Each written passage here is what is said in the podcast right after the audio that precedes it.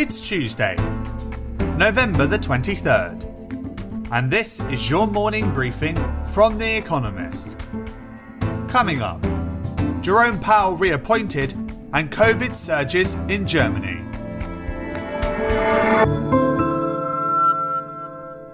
First, the world in brief. President Joe Biden nominated Jerome Powell for a second four-year term as chairman of the Federal Reserve. Lael Brainard, a central bank governor and Progressives' preferred choice for the post, will be his deputy. The pick is a nod towards continuity and bipartisanship. Mr. Powell was first appointed by Mr. Biden's Republican predecessor, Donald Trump. Three other important Fed nominations, including the Vice Chairman for Supervision, will be made early next month. Angela Merkel, Germany's acting chancellor, said stricter measures were needed to contain rising COVID-19 infections. On Monday, Germany recorded its highest seven-day positivity rate since the pandemic started, logging more than 386 cases per 100,000 people. The two hardest-hit states, Bavaria and Saxony, shut Christmas markets and introduced other restrictions. Next door, Austria entered a nationwide lockdown, angering protesters. Chun Doo-hwan, the brutal dictator who overthrew South Korea's government in a military coup in 1979, died aged 90. Mr. Chun, who ruled between 1979 and 1988, oversaw the massacre of hundreds of pro-democracy protesters and the jailing of many thousands more. He eventually, and reluctantly, allowed South Korea's first democratic elections. He was sentenced to death in 1996, but was later pardoned. The Congressional Committee investigating America's Capitol riot of January 6th issued subpoenas to more of then-President Donald Trump's coterie, including his advisor Roger Stone and Alex Jones, a conspiracy theorist and broadcaster.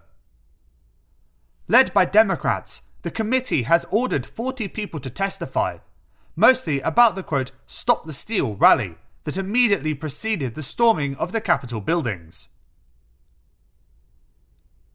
Police in Waukesha, Wisconsin, charged Darrell Brooks, a 39-year-old man, with intentional homicide, after he drove an SUV into a Christmas parade on Sunday, killing 5 people and injuring nearly 50 more. According to investigators, the suspect was fleeing from the scene of a domestic disturbance when he ploughed through the crowd. The incident was not connected to terrorism, the police chief said. The ruling Socialist Party claimed victory in Venezuela's sham regional elections, taking 20 of 23 state governorships. The opposition, which participated for the first time in 4 years, looks to have won a third of mayoral races.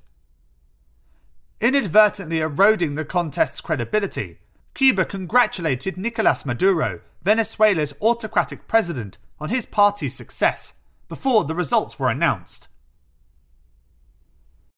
In Sri Lanka, a court began the first of 3 trials over a coordinated Easter bombing attack in 2019 that killed nearly 270 people. In this first trial, the police chief, at the time, is accused of failing to act on repeated intelligence warnings of the assault. On Tuesday, the trial of 24 men accused of carrying out the bombings is set to begin. Fact of the day: 65%. The share of Japanese people who support same-sex marriage, up from 40% in 2015. Yet, the ruling Liberal Democratic Party is firmly opposed to the idea. And editor's note. Whether you're a loyal fan or a new listener, we want to hear from you. We're launching a listener survey, so you can tell us what you think about our shows, and so we can find out what you would like to hear more of. To take part, visit economist.com/briefing survey. That's economist.com/briefing survey.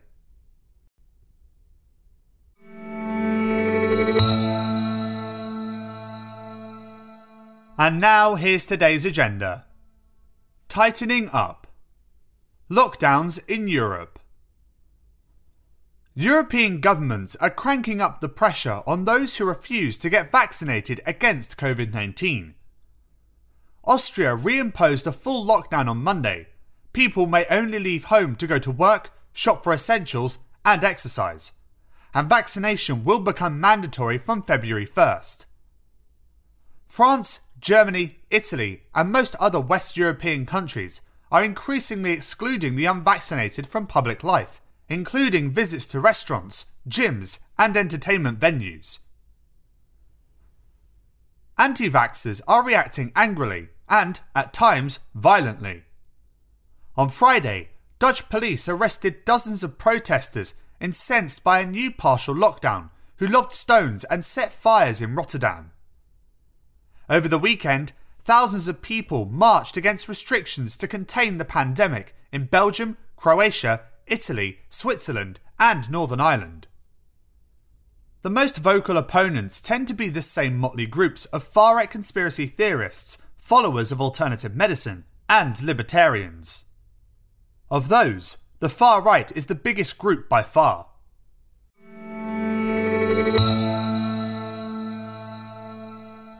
Who will guard the guards?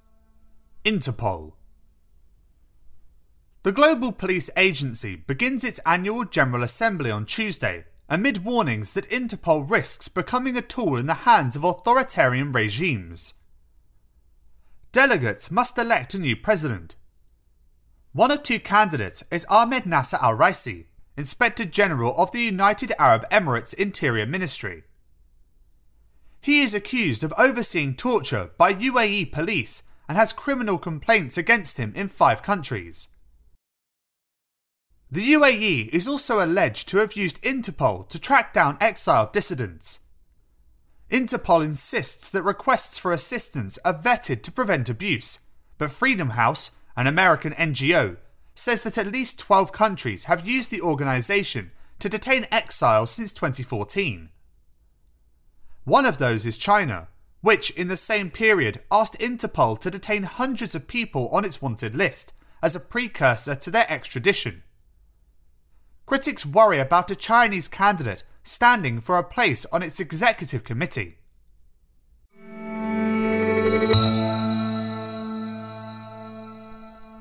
Confusion reigns. Central banks and inflation. Despite inflation rates of 4% in both Britain and the euro area and 6% in America, policymakers have thus far resisted putting up interest rates. They are betting that price pressures will dissipate as economies move past the pandemic.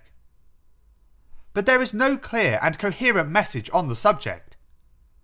This month, the Bank of England wrong-footed markets by declining to deliver an expected rate rise. Then Andrew Bailey, the bank's governor, muddied waters further by suggesting that even an increase in December was uncertain.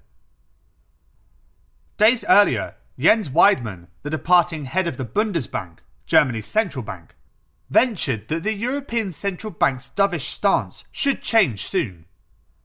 Yet just hours before, Christine Lagarde, the ECB president, told markets to expect a looser monetary stance to continue for a while yet. Though President Joe Biden's reappointment of Jerome Powell to another term strengthens the Federal Reserve Chairman's position, dissent at the Fed is brewing. If incoming data do not soon show a slackening in inflation, Doves' arguments may become untenable, and a rocky 2022 looms.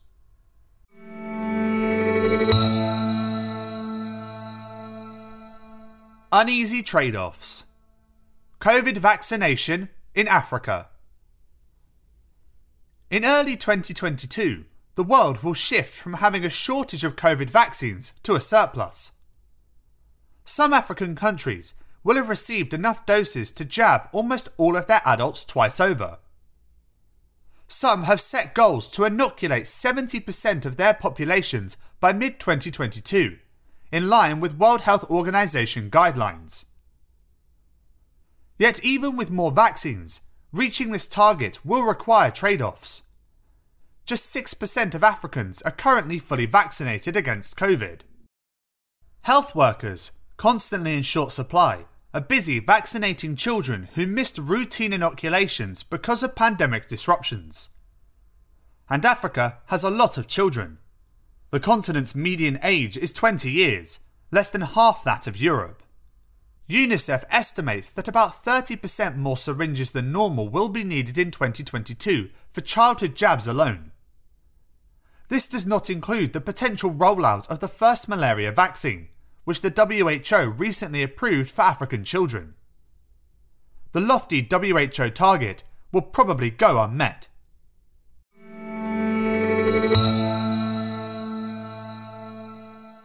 Culture warriors.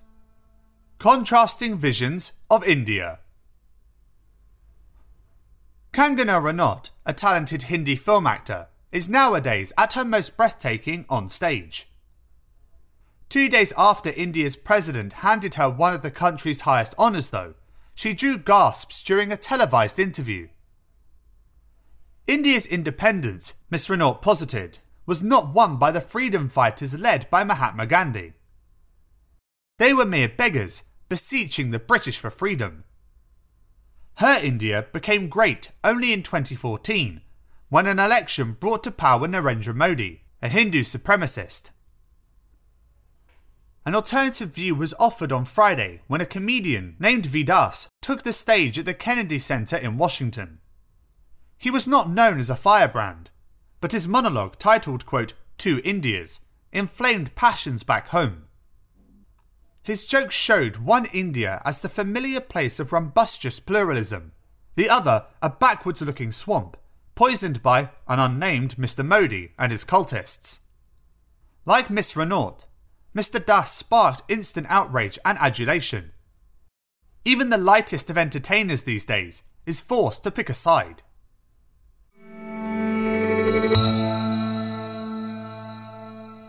Finally, here's the quote of the day, from Louis Moll. "The longer I live, the less I trust ideas, the more I trust emotions." That's it from The Economist Morning Briefing, available every weekday and on Saturdays. You can hear interviews and analysis from our journalists, including our current affairs podcast The Intelligence, by searching for The Economist on your podcast app, or by asking your smart speaker to play the latest Economist podcast. And as a subscriber, you have access to each week's full edition in audio. Just download the Economist app on your mobile device to start listening.